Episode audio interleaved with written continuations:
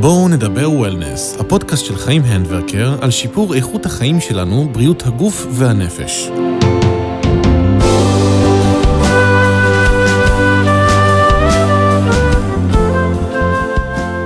שלום וברוכים הבאים, היום אנחנו מארחים את אה, אורן הוד, סטארט-אפיסט שהפך להיות לקואוצ' לסטארט-אפיסטים כאן בניו יורק וגם בישראל. נשאל אותו למה סטארט-אפיסטים מרגישים לפעמים בודדים ולמה הם גם בוכים. כתבה על אורן הוד פרסמתי באחרונה בדה מרקר וויק, מוסף סוף השבוע של דה מרקר. לי קוראים חיים אנדברקר ואת הפודקאסט הזה עורכת יולה בארי, והנה אנחנו מתחילים.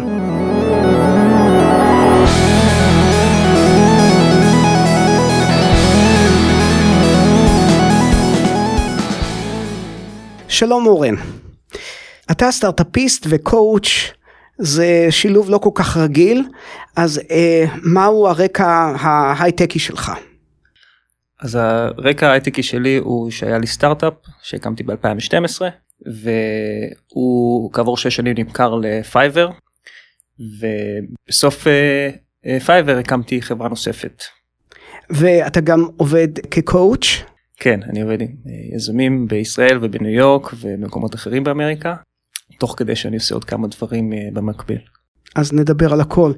עכשיו, להרבה ישראלים אה, להיות סטארט-אפיסט זה חלום אולטימטיבי, ואתה אומר, היי, זה לא כל כך פשוט. אז מה עובר לסטארט-אפיסטים בראש? זאת שאלה ענקית, כל כך הרבה דברים. זה דברים שאגב, אני לא בטוח שכולם הם, הם אך ורק רק, רק יזמים פוגשים אותם אבל uh, בגלל שזה הקונטקסט היום אז אנחנו נתעסק רק בהם אבל זה דברים של uh, הרבה מאוד תחושת בדידות והרבה פחד מ, מכישלון ומאולי אני לא מספיק טוב והרבה אי ודאות וסטרס. ו... איך, אתה, איך אתה מסביר את זה? אני חושב שאתה קודם כל הולך כנגד כל הסיכויים. אתה עושה משהו יש מאין שאתה חושב שהוא ישנה את העולם או יש לך אולי סיבה אחרת אבל ברוב המקרים אתה רוצה שזה יהיה משהו שיעשה אימפקט. ואז אתה מתחיל לרוץ אבל הרבה פעמים אתה לא יודע איך הריצה תיראה אז יש אה, כי אף אחד לא מלמד באמת יזמות ואף אחד לא יודע מה זה אומר להיות יזם. ואז אתה מתחיל להתקל במלא קשיים.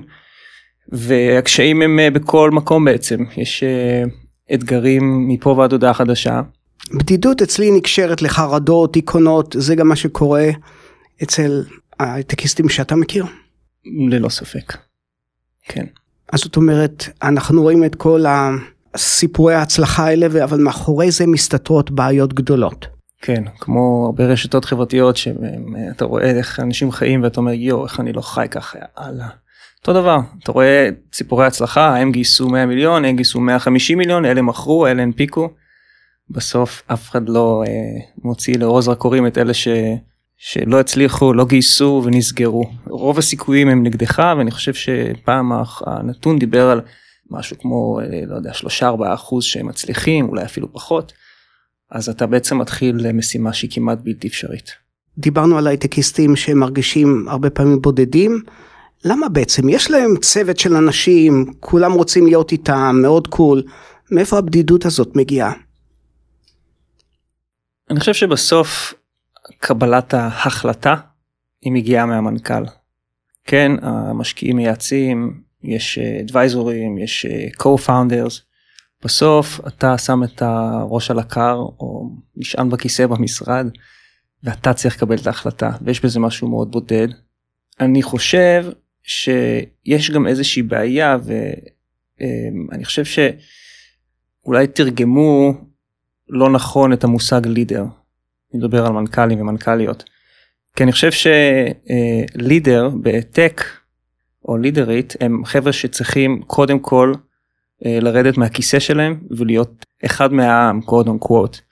אני חושב שמאוד בודד שם בפסגה אבל זה לא חייב להיות ככה בין אם זה להודות אה, או להתייעץ עם הצוות שלך להגיד להם חבר'ה אני לא יודע את התשובה מה אתם אומרים בין אם זה אה, לקחת את השותפים שלך אה, וללכת איתם לפגישות משקיעים כי אתה לא רוצה לעשות את זה לבד. אז יש יש בחירה פה יש פה מקום לתמרון. בגדול כן זה בודד. אתה טס לבד, אתה מטייל לבד, אתה ישן במלונות לבד, אתה המון לבד, וכמו שאמרתי, ההחלטות הקשות הן לבד, אבל... כן, אה, זו תקופה, אנחנו נמצאים בתקופה כלכלית קצת בעייתית, בעולם ההייטק יש גל של פיטורים. נתמקד לרגע ב, ביזמים, אלה בעצם הקליינטים שלך. הם צריכים לקבל החלטות לפטר אנשים, לפעמים נראה שאלה החלטות שהם עושים את זה בקלות רבה בהינף יד.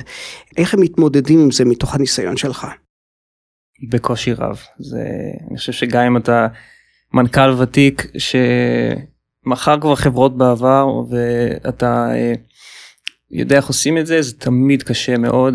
אני יודע שעם ה, הלקוחות שלי, אנחנו מדברים על זה הרבה, הקושי הוא אדיר, וכל מה שאני יכול לעשות פה זה רק לתמוך. אה, מעבר לזה, אני לא יכול לעשות הרבה, והתמיכה היא מאוד חשובה ברגעים האלה. אתה דיברת על אה, חרדות, דיכאונות בקרב סטארט-אפיסטים, אז יש גם, אם ככה, גם לא מעט בכי במפגשים אצלך. יש בכי, לגמרי. המרחב הוא מאוד אה, מאורגן, אה, ויש סודיות מוחלטת, ואני חושב שיש בי משהו שהוא מזמין אה, גם שיחה אינטימית ו-real talk כזה, ואין שום דבר מאיים. וזה מגיע לא מעט, שיש דמעות, ולפעמים גם אה, הלקוחות שלי מודים שזה פעם ראשונה שהם בחרו אה, מול מישהו אה, או במסלול, במהלך המסלול היזמי שלהם. יש הרבה דמעות ויש אצל גברים דמעות ויש אצל נשים דמעות ולא חסר. ודיכאונות יש נתונים מאוד מעניינים שאני גם אותם לא יודע בדיוק על האחוז אבל שאחוזי דיכאון וחרדה אצל יזמים הם גבוהים בצורה בלתי רגילה מפול טיים אמפלואיז, אתה יודע, חבר'ה שהם על תלוש משכורת, שאני בטוח ששם יש אתגרים אחרים, אבל אה, יזמים ללא ספק, הכל אקסטרים, וגם המצב רוח. אמרת שהייטקיסטים לפעמים מרגישים שהם לא מספיק טובים, מאיפה זה בא? תראה, אה, יש בטח המון סיבות, מה שאני כרגע עולה לי זה שאתה נמצא בסביבה שיש בה את ה-best of the best. כן. יזמים בסוף הם אה, אנשים אה, אמביציוזיים, חכמים, driven והרבה פעמים גם ללא הרבה פחד ואתה נמצא אתה נמצא בסביבה כזאת אז אני חושב שזה קורה באופן טבעי. אתה יודע אני שומע אותך ואני אומר לעצמי וואו סטארטאפיסטים הרבה פעמים הם אנשים מאוד מאוד צעירים. אין להם הרבה ניסיון בחיים. הם לומדים תוך כדי עבודה. אתה יודע, זה אתגר בכלל לא פשוט, זה נשמע מאוד סקסי, אבל זו חתיכת בעיה. כן, הם לא מלמדים אף אחד להיות יזם, אתה יכול לעשות אה, קורס זה וקורס זה ויש ברייכמן ויש באוניברסיטה, לא מלמדים אותך באמת להתכונן. כשאנחנו התחלנו אז אה, אני כל מה שעשיתי שאלתי שאלות אנשים שהיו בהייטק וזה מכל מיני סוגים אה, מה עושים איך עושים ככה ומה עושים ככה ואיך עושים. אתה לא יודע כלום אתה נכנס פשוט לשדה הקרב ואתה מתחיל ואתה לומד ואתה מתגלגל. אז אתה יודע זה רק צד אחד. אני חושב שלגיל יש קשר כי מן הסתם חבר'ה שכבר מכרו והרבה שנים בזה קל להם יותר נגיד לגייס כסף. מישהו second timer או third timer יותר קל לו. אז אתה מגיע בתור אה, בחור צעיר אה, שזה התעשייה ב-8200 או, או לימודים אתה הרבה פעמים גם מסתכלים עליך כאחד כזה. אז קשה לך לגייס כסף קשה לך לגייס צוות וקשה לך אה, אה, להתקבל לתוכניות למיניהן. אז אה, אז קשה עוד יותר להיות צעיר ולעשות את זה אה, בפעם הראשונה לגמרי. יש כאן קהילה של הייטקיסטים שהיא בכלל לא קטנה שהגיעו מישראל וכאשר אתה מדבר על בדידות זה שהם עוברים לכאן זה נראה מאוד אטרקטיבי ניו יורק היא נהדרת אנחנו עוסקים בזה בכל אחת מהתוכניות שלנו אבל מצד שני אתה מגיע ואם אתה בודד בישראל על אחת כמה וכמה שתרגיש בודד כאן. אה, כן ולא. אה, יש הישראלים מוצאים פה את הקהילה שלהם. יש פה מיליון יזמים לדעתי יותר מבחוף המערבי כבר יש פה כל מיני ארוחות שישי שמארגנים אה, חבר'ה ובעיקר היזמים יש פה כל מיני תוכניות שמחברות ביניהם אבל אם אתה בודד בארץ אתה גם תהיה בודד פה בסוף state of mind יש מה שכן אין לך פה את כל, ה, את כל הרעש המשפחתי שהוא גם בקטע טוב וגם בקטע פחות טוב. וכשאין לך פה את השקט את הרעש המשפחתי אז אתה מרגיש הרבה יותר בודד אה, ואתה הרבה יותר נמצא בראש. וכשאתה נמצא הרבה בראש אז אה, פתאום אתה מתמודד עם דברים שאולי לא התמודדת איתם. אה, זה יכול להיות הרבה דברים זה יכול להיות גם פוסט טראומה מהצבא פתאום שאתה יודע היה כזה מה שנקרא at bay מלא שנים ופתאום אתה המון לבד כמשפחה לא פה אתה בניו יורק וזה וקר ורכבת וכל אחד לעצמו בטלפון ודברים קורים אז אה, הייתה לי פסיכולוגית פה פעם שאמרה לי שישראלים בניו יורק הרבה פעמים קורה להם שבגלל שהמשפחה לא פה אז הם מוצאים את עצמם פעם ראשונה אצל פסיכולוג כשהם בניו יורק. אם הם מוצאים את האדם הנכון שזה תמיד נראה לי עניין מסובך בפני עצמו. לגמרי. Um, הסיפור שלך הוא קצת יוצא דופן, יש הרבה סטארטאפיסטים, יש הרבה קואוצ'ים, גם בארצות הברית, גם בישראל, אתה משלב את שני הדברים האלה ביחד. זה, זה, אתה חיה קצת יוצא דופן מהבחינה הזאת. אני חושב שכן, כי אה, אני לא מכיר הרבה קואוצ'רים שהם גם יזמים, אה, אני מכיר קואוצ'רים שהיו VC והיו אה, VPs בכל מיני מקומות, אבל מישהו שעבר את המסע היזמי באמת אה, מאלף עד תף. אה, ונהיה קואוצ' אני לא מכיר הרבה אז אני חושב שאני בסוג של הייבריד כי אני עושה באמת אה, אני מחליף כובעים כמה פעמים ביום לפעמים. כן אז גם לך היו קשיים כסטארטאפיסט? בטח מה זה המון. ספר לנו. קודם כל לא היה לי מושג מה אני עושה יצאתי מהחוג לקולנוע באמת קלולס בלי שום אה, בלי שום מושג התחלתי פגשתי כל מי שיכולתי להתייעצות קלה. או לא קלה אנשים אמרו לי תקשיב בסוף זה משחק של הישרדות אתה חייב לאכול קירות אני לא אשכח את המשפט הזה. אם אתה יודע לאכול קירות אתה תסתדר טוב מה זה אומר. אה, פגשתי את כל מי שאני יכול ואמרו לי חביבי קח נשימה ארוכה וקפוץ למים זה מה שעשיתי אה, ו... והתגלגלתי אה, התחלתי הכל היה בסדר אתה יודע חוץ מזה חוץ מזה, ש... חוץ מזה שלא יכולתי לשלם את השכר דירה ואשתי למזלי עבדה וסחבה אותנו על הכתפיים שלה. אה, וחוץ מזה שלא השקעתי בעצמי אולי אתה יודע בגרוש לא לא בספורט לא אה, אכלתי כזה על הדרך והחיים נהיו עבודה. ואני חושב שאולי נדבר על זה אחר כך אני חושב שהכי חשוב בעולם to prioritize yourself אם אתה עושה משהו כזה לא עשיתי את זה ובעצם אה, דווקא בעיתוי מוזר כשמכרנו את החברה שש שנים לאחר מכן לפייבר אז דברים התפרצו לי ופתאום התקף חרדה ופתאום. אה, באמצע ישיבה עם ה-VP שהגיע מהולנד אני רץ לשירותים לשטוף פנים ועומד להתעלף אבל משחק אותה כאילו מקבל שיחה ומצמיד את הטלפון לאוזן אין בו אף אחד אין אף אחד בטלפון אה, אז פתאום כל מיני דברים התחילו לצוץ והתחלתי אה, לשאול את עצמי בואנה מה קורה פה אני מאבד שליטה וזה הוביל אותי לסדרה של. המון self reflection וטיפולים וניסיתי כל מיני דברים ותשמע אני עברתי חתיכת אה, מסע מטלטל, אין, אה, אי אפשר לייפות את זה. גם שהיה לו סוף טוב, פייבר וזה, ונמכרנו והנפקנו, אה, פייבר הנפיקה בבורסה פה. אה, מסע מטלטל מאוד, אבל גם המתנה הכי גדולה שקיבלתי. ומה הייתה, מהי המתנה הזאת?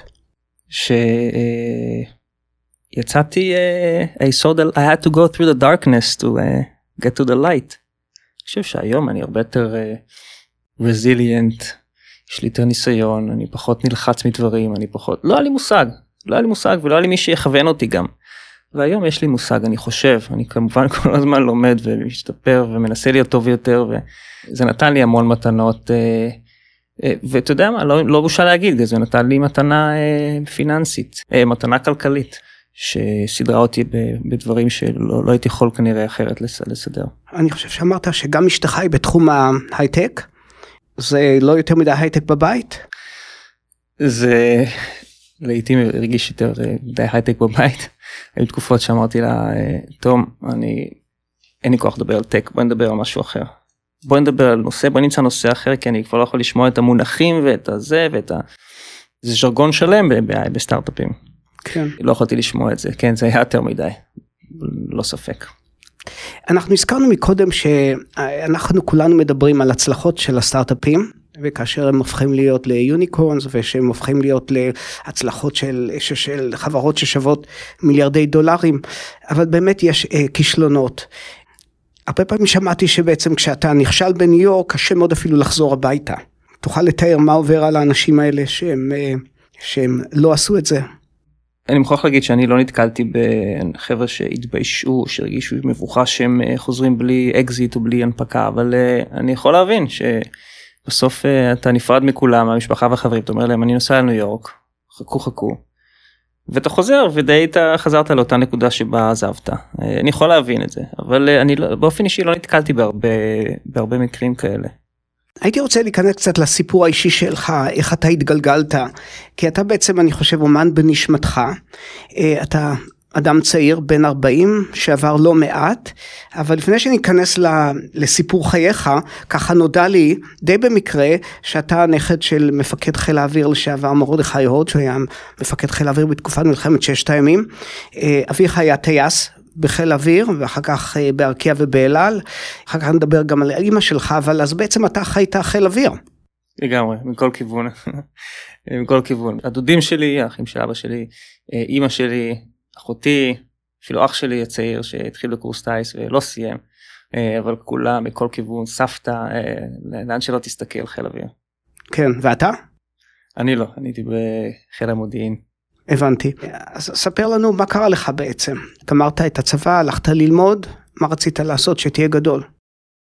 אז אה, גמרתי את הצבא, עשיתי כל מיני עבודות מזדמנות בארץ, הייתי ברמן ומחר, אני יודע, כל מיני כאלה דברים שעושים אחרי צבא, לא משהו משמעותי מדי, ו...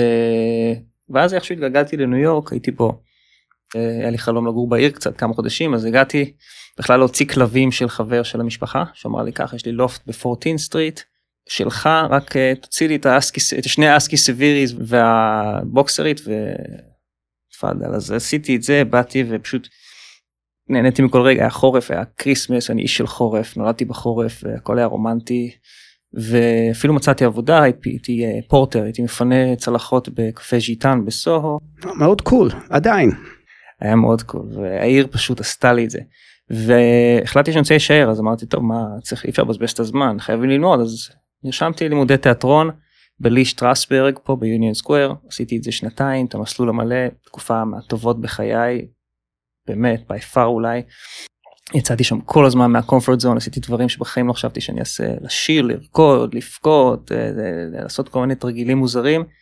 אחלה מתנה לחיים ממליץ על זה כל מי שרוצה קצת אה, להתחבר לילד שבו ולעשות דברים מפחידים ולקבל גם כלים אני מאמין לחיים. אה, כולל יזמים שיכולים לקבל מזה המון מתנות אז לכו על זה עשיתי את זה. ואז אמרתי טוב אני צריך להכיר אישה אז חזרתי לארץ כי כאן היה לי קשה קצת הכרתי את אשתי אחרי שלושה חודשים נרשמתי ללימודי קולנוע כי שחקן טוב הבנתי שאני לא די מהר וזהו ואז מהלימודים התחלתי אה, אה, התחלתי את הסטארט-אפ. התחברתי אה, ליואב ונורי שותפים שלי יואב הורנונג ונורי זוארץ ובעצם לא סיימתי מעולם את התואר שלי אה, את התואר הראשון. אני השכלה יש לי השכלה תיכונית כי בשנה האחרונה שהיו חסרים לי איזה 20 נקודות כבר מתוך המאה ה-20 הקמנו את הסטארט-אפ שלנו וידמי שהיה marketplace של אה, שחיבר בין יוצרי קולנוע לחברות שצריכות וידאו ומעולם לא חזרתי להשלים את התואר והוא אה, הוא בוטל. אה, הכל קרה נורא מהר התקבלנו לתוכנית של סטארט-אפים באפווסט לאבס אצל אה, גיל בן ארצי ושולי גלילי בחוף המערבי מהר מאוד אה, התגלגלנו משם לתוכנית של AOL היינו כאלה מתוכנית לתוכנית וזה הדבר הכי טוב שקרה לנו כי לא היה לנו מושג כמו שאמרתי מה אנחנו עושים אז הם נורא עזרו לנו גם נתנו לנו קצת כסף. זהו ו fast forward שש שנים פייבר uh, רכשה אותנו זה הרכישה הראשונה של פייבר נורא מצא חן ביניהם שיש לנו קהילה של אלפי יוצרי וידאו מכל העולם ופייבר בדיוק רצתה לעשות פייבר Pro. מה, מה בדיוק הסטארט-אפ שלכם עשה? אז הוא בהתחלה רצינו ליצור משהו שיסדר חו... עבודה לאנשים כמונו שהיינו קולנוענים קולנוען אז לפחות לא היו הרבה אופציות. היום חברות tech אגב הן מגייסות הרבה filmmakers כי הם נותנים ערך מוסף מטורף. אז לא ממש. ואני חושב שחוץ מארכיאולוגיה בארצות הברית לא היה מקצוע שהיה בו אחוזי אבטלה גבוהים יותר. אז uh, אמרנו מה חבר'ה כל כך מוכשרים יצירתיים passionate איך הם לא עובדים? אז יצרנו marketplace לאנשים כמונו ואגב בהתחלה שלא היה לנו גרוש בחברה עבדנו בתוך הפלטפורמה שיצרנו וזה מה שעשינו פשוט חיברנו מצאנו עבודה לחבר'ה כמונו לקולנוענים צעירים בכל העולם. ועל ידי כך שחיברנו אותם עם חברות שצריכות וידאו. Uh, ב-2014 הקמנו חברת בת בתוך וידמי אני מזכיר רק שהמכירה קרתה ב-17 אז ב-14 רצינו לחשוב שרצינו לחשוב מחוץ לקופסה לא היה לנו traffic לאתר מספיק אז אמרנו בוא נעשה חברה אחרת עם שם אחר חינמית משהו שמציע משהו חינמי ונראה איך זה יכול להזרים לנו משם traffic לאתר המרכזי. המצאנו את קאבר שזה קאבר כותבים את זה עם double r בסוף נקודה co וקאבר הייתה פשוט מאגר של אלפי וידאוים אקסקלוסיביים שקליפים של 10 שניות שאתה יכול להוריד לעשות את מה שאתה רוצה. פרסומת מצגת מה שאתה רוצה לא צריך לחתום על כלום הכל שלך. וזה כל כך הצליח כי זה היה חינמי שנהיה לנו traffic מטורף ואותו הזרמנו את חלקו לפחות לוידמי. ב-2017 שמכרנו את וידמי ביקשנו uh, מפייבר להשאיר את החברה הזאת. כי אמרנו היא לא מהווה תחרות היא תהיה מה שישאיר אותנו בכושר יזמי אנחנו מאוד רוצים עדיין להיות יזמים. ופייבר היו הכי אחלה בעולם אמרו יאללה אין פה באמת תחרות קחו תשאירו את זה. אז אחרי שעזבנו את פייבר ותוך כדי פייבר בעצם אה, בלילות היינו גם מריצים את זה ועד היום אנחנו מריצים החברה הזאת שגדלה בצורה יוצאת דופן. והחברה הונפקה בבורסה בעצם פייבר הונפקה בבורסה. יצא לך להיות גם באירוע השקה בעצם היציאה לשוק הציבורי.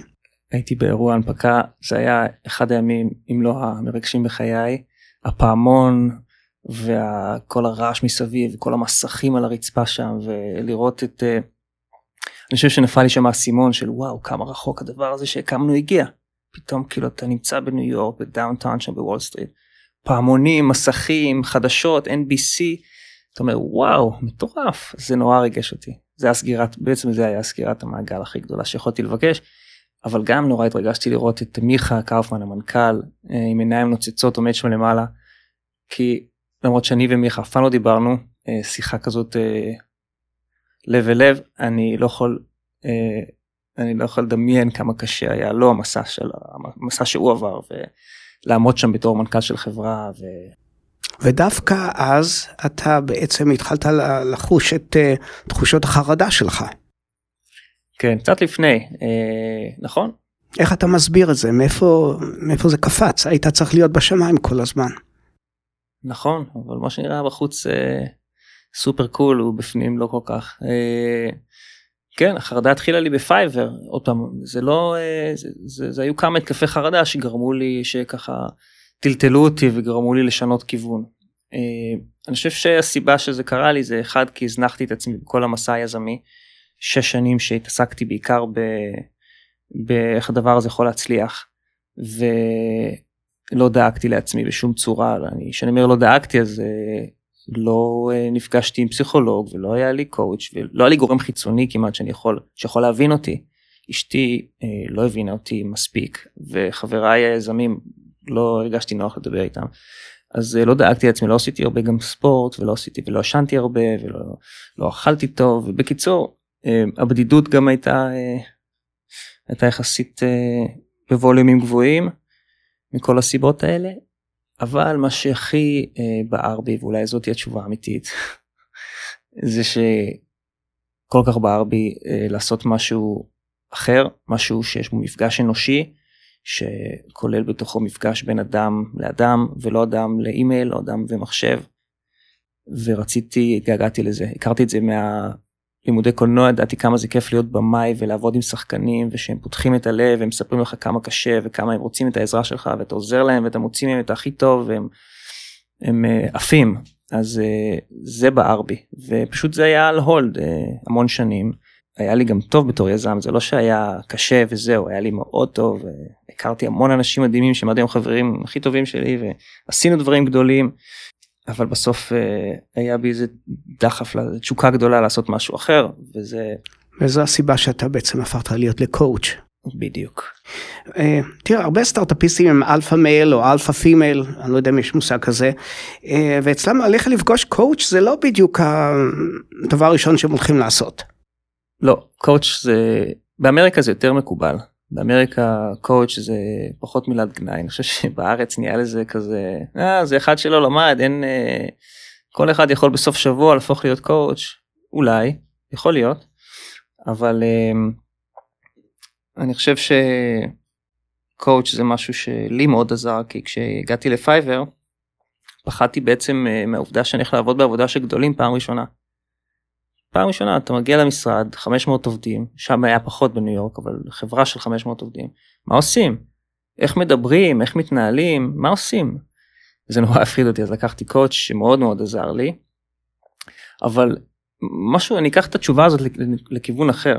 אני רק אגיד ואומר שאני לא עושה פה שום הכללה על יזמים ישראלים ויזמיות ישראליות ו- והמקבילים האמריקאים.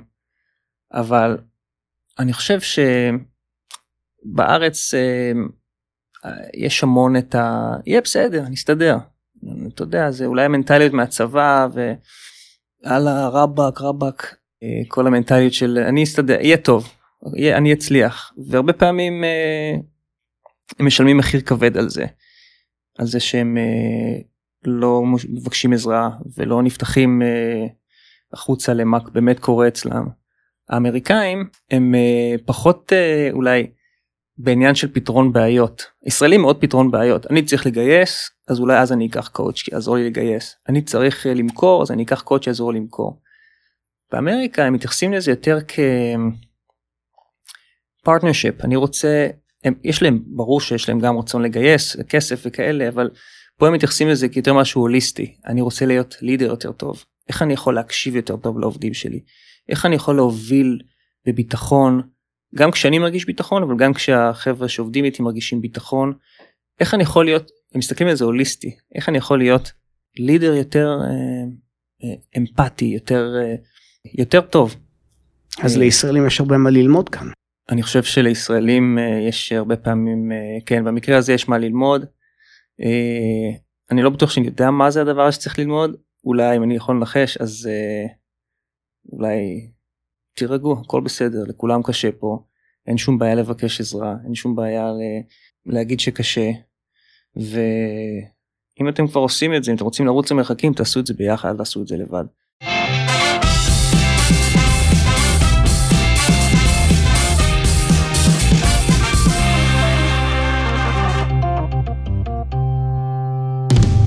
אתה אמרת משהו שבעצם החלטת לנסוע לישראל להכיר אישה. זה, זו הצהרה לא כל כך אה, פשוטה. מה, מה, מה קרה כאן? אני אה, הייתי סך הכל שנתיים וחצי בחיי רווק. היו לי שתי חברות, שתיהן היו הרבה שנים, ובתקופה שהייתי רווק הייתי פה בניו יורק, הייתי בבית ספר למשחק, אולי ולזה גם אמרתי שזה מהתקופות הטובות בחיי. עבדתי במועדון הבוקס שהיה פה ב-2007-2008 מקום הכי היסטרי בעיר. מין מועדון ברולסק מולן רוז' פוגש את שיקגו פוגש את סטודיו 54 uh, והיו ימים באמת מאוד כיפים. אבל אתה יודע הריקנות הגיעה די מהר ולא מצאתי מישהי שרציתי להישאר איתה והיו לי פה דייטים באמת מהמוצלחים שהיו לי שהכל כזה לפי הספר, הטמפרטורה שהולכים ברחוב והמוזיקה שמתנגנת בפינת זה והשמש בזווית המושלמת. אבל uh, והייתי בטוח שזה שזה זה מצאתי איזה כיף ולמחרת ghosting אתה יודע מה זה ghosting?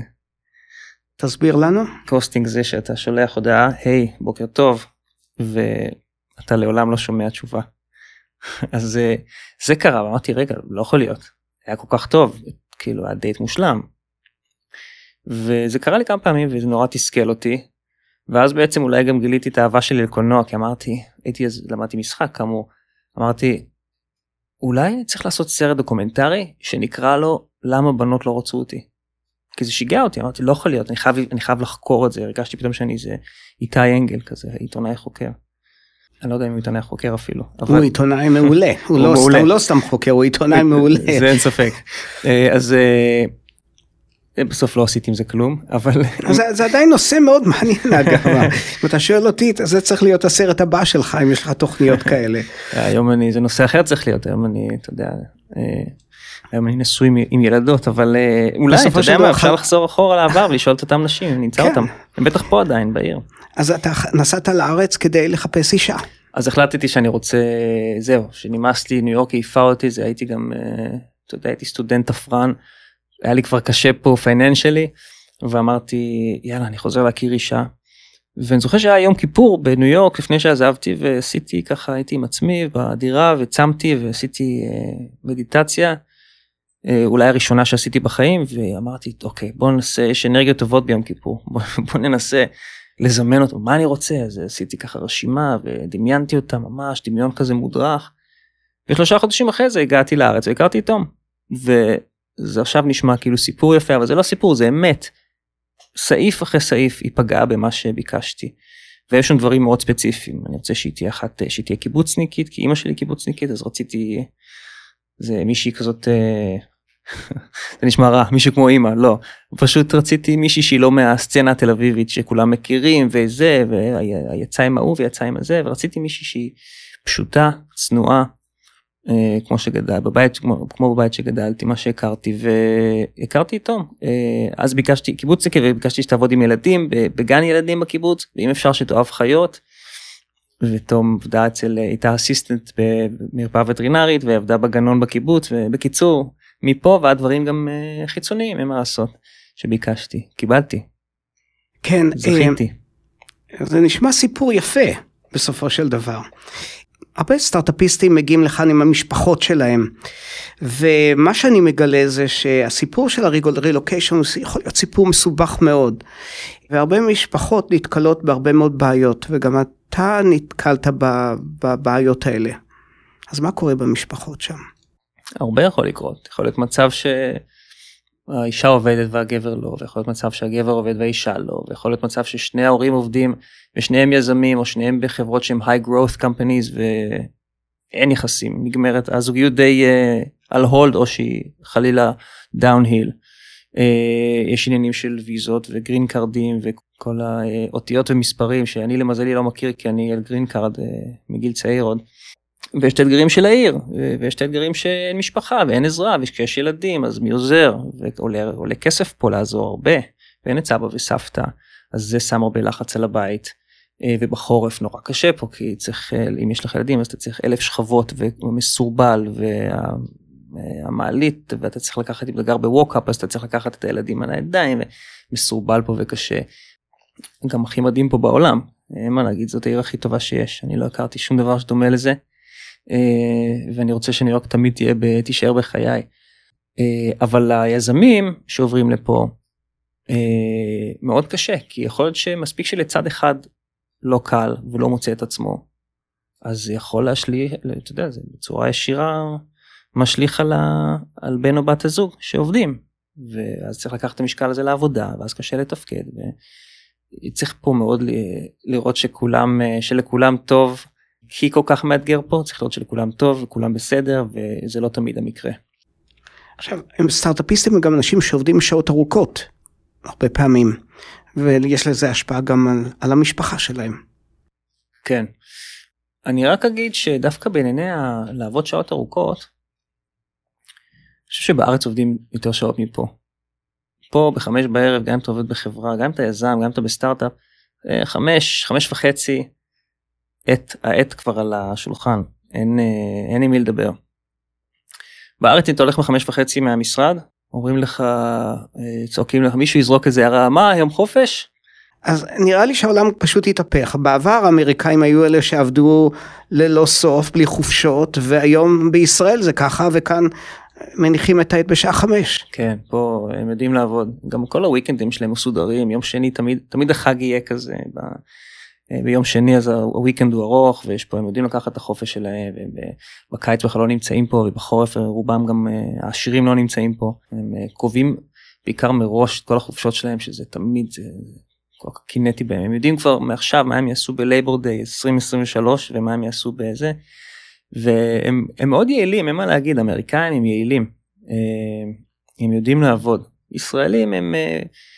הכללה ענקית ואם זה פוגע במישהו אני מתנצל זה רק מה שהעיניים שלי ראו כשבאתי לביקורים בארץ בחברה שעבדתי בה בעשר וחצי כבר מתחילים לדבר על מה מזמינים לאכול. כן. אני יודע שאתה מעורב בפרויקט נוסף שקשור למכוניות דווקא ספר לנו עליו קצת. המילים הראשונות שידעתי להגיד היו דגמים של וולבו וב-BMW וכל מיני כאלה. אה, כנראה אולי זה רץ במשפחה אתה יודע חיל אוויר זה מנועים זה עוצמה זה, זה איכשהו זה חלחל אני גם מאוד אוהב מטוסים אגב אני חלמתי להיות טייס אבל uh, מכוניות תמיד אהבתי והייתי uh, בתור ילד יושב על על הלאפס של אמא שלי ומציץ מהחלון ואומר מצביע וולבו וולקסווגן. כשעבדתי בפייבר ואגב תמיד אני לא יודע אם אתה מכיר ג'רמי קלרקסון שהוא המנחה של BBC של טופ גיר זו תוכנית רכב הכי הכי הכי חלמתי תמיד להיות ג'רמי קלרקסון. לא קרה אבל ב2017 כשהלכתי לפייבר הייתי הולך למשרד ומצלם בדרך מכוניות חונות בניו יורק מכוניות וינטג' כאלה מגניבות. והייתי מאוד consistent וכמה שנים לאחר מכן פתאום נהיו לי עשרת אלפים עוקבים בעמוד שהקמתי שנקרא wheels of NYC. ובעצם אה, זה גם היום זה הפך להיות הסטארט-אפ אה, החדש שלי אני עושה אותו לבד בלי כספי משקיעים עושה את כל התפקידים. אני הקמתי בעצם חברת מדיה של אה, חובבי רכב אני עושה המון וידאוים על בעלי מכוניות אני מספר את הסיפור שלהם. פחות אכפת לי מהמנוע ומה זה, זה לא מעניין אותי מעניין אותי עוד פעם הפן האנושי התשוקה האש בבן אדם האסתטיקה של האוטו אז אני עושה דוקומנטרים יש לי אתר שעולה תכף יש לי ניוזלטר אני עובד עם המון קולנוענים מקומיים וצלמים מקומיים. איפה זה יגמור לדעתך?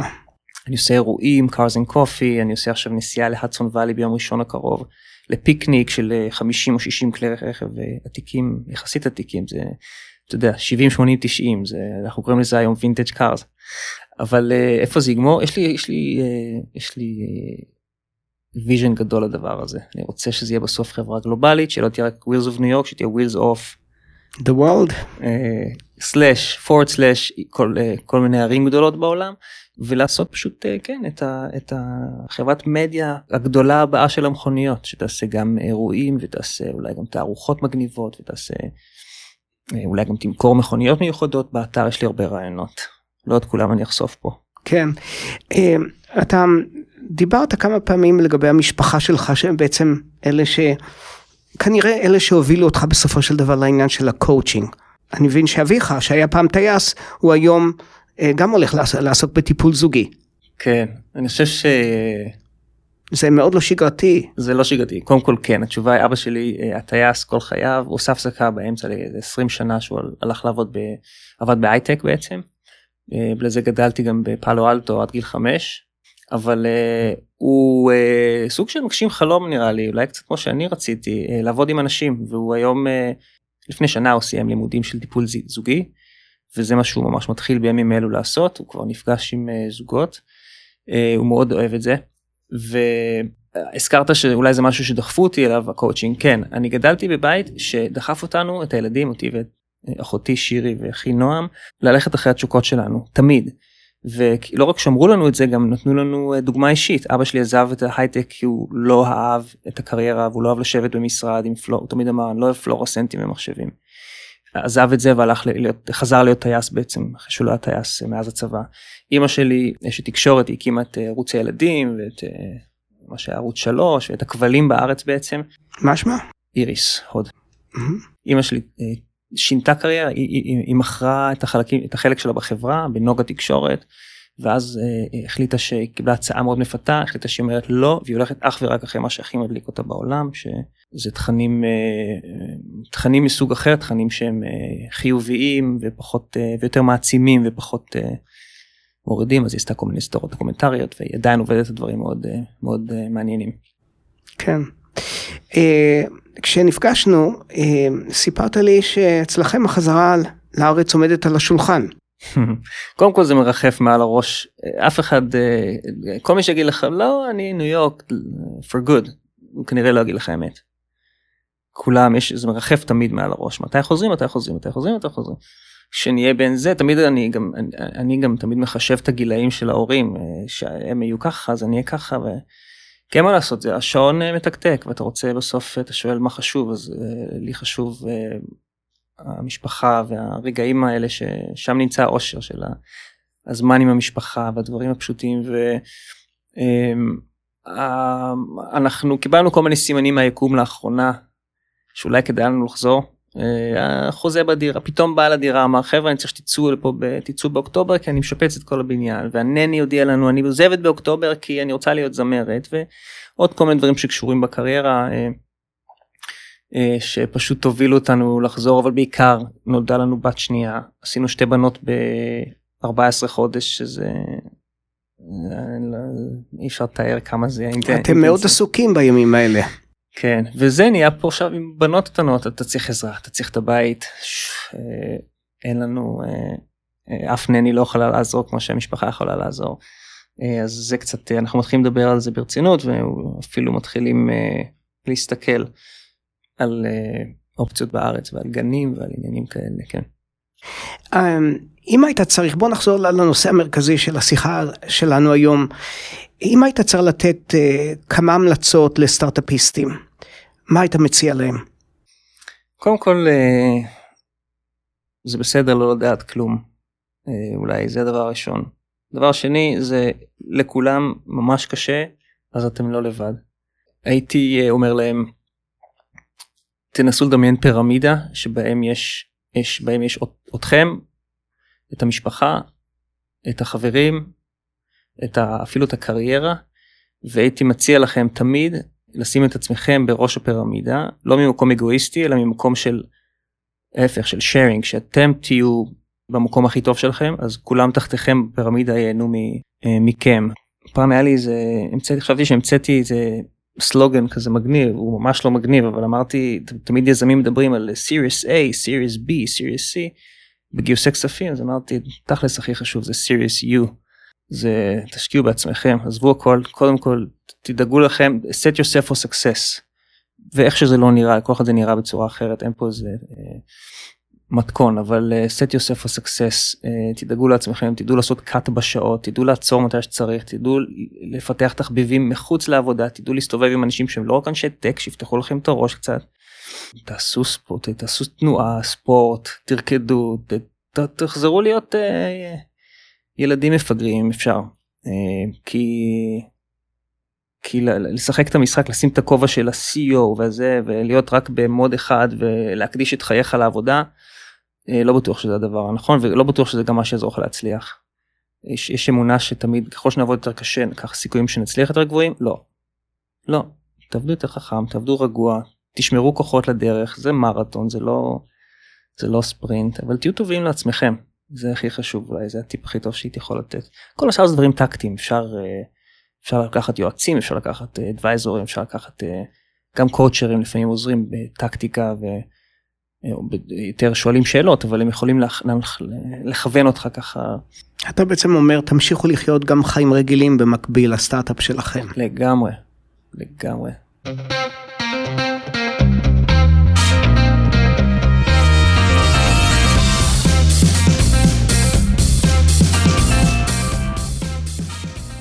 למרות הדיבורים על חזרה לארץ, אני יודע שאת אוהב את העיר ניו יורק, אז מה את אוהב בעיר הזאת? אני מטורף על העיר הזאת, אבל לפעמים אני גם שונא אותה. נתחיל עם האהבה ואחר כך נעבור לשנאה. אחד הדברים שאני כל כך אוהב בעיר הזאת זה המפגשים הרנדומליים הביזאריים שקורים פה. אה, ואני אתן דוגמה, אני עבדתי ב-2007 במועדון לילה פה, שהוא כזה מועדון אנדרגראונד בלואר איסט סייד, שהיה המקום הכי, אה, הכי סודי בעיר. אמ, וזה היה מין מקום שהקימו אותו אנשי ברודוויי אמ, ואנשי לילה וקצת אנשי כסף מוול סטריט. הם עשו אותו ככה מאוד אה, מין אה, מולן רוז' כזה, פוגש את סטודיו 54, עיצוב מאוד ישן, כמו בית אופרה ישן, ויצא לי שם להכיר אנשים מאוד מעניינים ולראות שם כל מיני דברים ביזאריים. אז פגשתי שם את ראש ממשלת לבנון, את סעד אל חרירי, שהגיע מהפמליה שלו והמאבטחים הלבנונים. עמדתי לצד המאבטחים ודיברנו קצת בסוף הערב, הם אה, נתנו לי גם, אה, ראש הלשכה שלו נתן לי טיפ מכובד, על זה שדאגתי להם. אמ, פגשתי שם אה, כל מיני סלבריטיז מהוליווד שבאו לחגוג שם את טקס האוסקר בצורה אינטימית בלי שהפריעו להם, יום אחרי הזכייה. אמ, הייתי שם עד לכל מיני דברים מיניים, גם ב, על הבמה הייתה שם אה, הופעה בעצם כל לילה, הופעת אה, בורלסק כזאת, שלקחו אותה לאקסטרים, אבל גם כל מיני מסיבות eyes white shot שהיו עושים שם כל מיני ידוענים מהוליווד שלהם לא לי, לא הייתי מורשה כניסה, אבל שמעתי מסיפורים שהיה שם מאוד מעניין. זהו, זה סוג של המקום שקצת לקח לי את התמימות, שבאתי איתה מהארץ. והבנתי שהעולם אה, הוא, אה, לפחות העולם האנדרגאון הוא עולם מאוד מעניין. ובעיקר בניו יורק. אבל בעיקר המפגשים, מפגשים במקום הזה היו אה, עם אנשים שכנראה לעולם לא הייתי פוגש. האם יש איזשהו מקום או מקומות שאתה היית ממליץ לאנשים לכו ותראו אותם? פרוספקט פארק בברוקלין, אחלה של פארק. מה מיוחד בו? קודם כל זה האדריכל של סנטרל פארק אבל אני חושב שהוא טען שזה העבודה הכי טובה שלו אי פעם. פארק מדהים אפשר ללכת לאיבוד שם בגבעות כאלה בזה ואגמים ואפשר לשחרר שם כלבים מי שאוהב זה נורא כיף לי, יש כלבה וזה אתה יודע זה מינוס התיירים. כן. אז אה, זה המקומי. אגב, יש שם גם דבר, איזושהי פעילות מאוד מעניינת של אה, ריקודים עם, עם אוזניות, וזה ממש מדליק. אז uh, בטוח שעושים את זה גם בארץ, אבל uh, זה, זה אירוע מאוד מעניין, ואם יוצא לכם לעשות את זה, אז קדימה. זה רעיון לא רע. Uh, מה אתה לא אוהב בעיר? אני לא אוהב את החורף כשאין שלג. כשיש שלג אני מת על החורף, כשאין שלג הוא סתם יום שמש קפוא, או יום אפור קפוא, אני לא סובל את זה. אני לא אוהב את טיים סקוויר, אני אה, לא אוהב את ברודוויי אה, בסוהו כי יש שם אה, פשוט אי אפשר ללכת שם מרוב, אה, מרוב אנשים. אני אוהב שקט בגדול. אה, אני לא אוהב אה, אה, כל השאר זה דברים רגילים אני לא אוהב שמצפצפים אני לא אוהב שזה אבל אה, אתה יודע אני אני לא אוהב את ה... אה, כל משהו מאוד אמריקאי אולי. את הצ'יינס ואתה חי בניו יורק. אני חי בברוקלין, כן, בקיבוץ שם. אמ, אורן, יש לנו נוהג לאפשר לאורחים לשאול אותי שאלות, אם יש לך משהו, אז קדימה. אני יודע שחיית בפריז, חיית במקומות אחרים, האם יש עיר נוספת שעושה לך את זה, כמו שניו יורק עושה לך את זה, אמ, והאם אתה חושב שזה אה, תלוי עיר באמת, כמו שזה, אה, שזה תלוי אה, הסקרנות של חיים שאתה בן אדם מאוד סקרן אז אה, האם זה משהו שקשור באמת פה. תראה יש לי שלוש ערים שאני מאוד אוהב ניו יורק תל אביב פריס. זה שילוב לגמרי לא רע. אין לי שום ספק שבסופו של דבר הכל זה בראש שלנו. ו... ובניתי לי את הסיפור שלי ואני אוהב את שלוש הערים האלה. אלה הן ערים באמת מדליקות. אה, אני אוהב את האנרגיה שלהן. ואני אוהב בתקופה מסוימת לקח את זה מפה, בתקופה אחרת משם, בתקופה אחרת מהמקום השלישי, לערבב את הכל ולקפוץ ממקום למקום. זה מה שזה. אה, לכן אני חש בר מזל. אני יכול לשאול עוד שאלה? קדימה. אתה מתעסק בדברים כל כך מעניינים, באוכל אה, ובתרבות אה, ובאומנות, ומעניין אותי, אחד, למה טק מה מעניין אותך בטק? מה, מה מדליק אותך בכל הסיפור הזה של סטארט-אפים וטכנולוגיה? אז מה שמעניין אותי כאן זה פחות הצד הטכני, ואני חושב התופעה החברתית שיש כאן. אה, מדובר ב... אתה אמרת מיליונים, אני חושב שקצת הגזמת במספר, אבל אה, יש הרבה מאוד ישראלים שעברו לכאן בעשר השנים האחרונות. ואני מגדיר את החבר'ה האלה כמלח הארץ.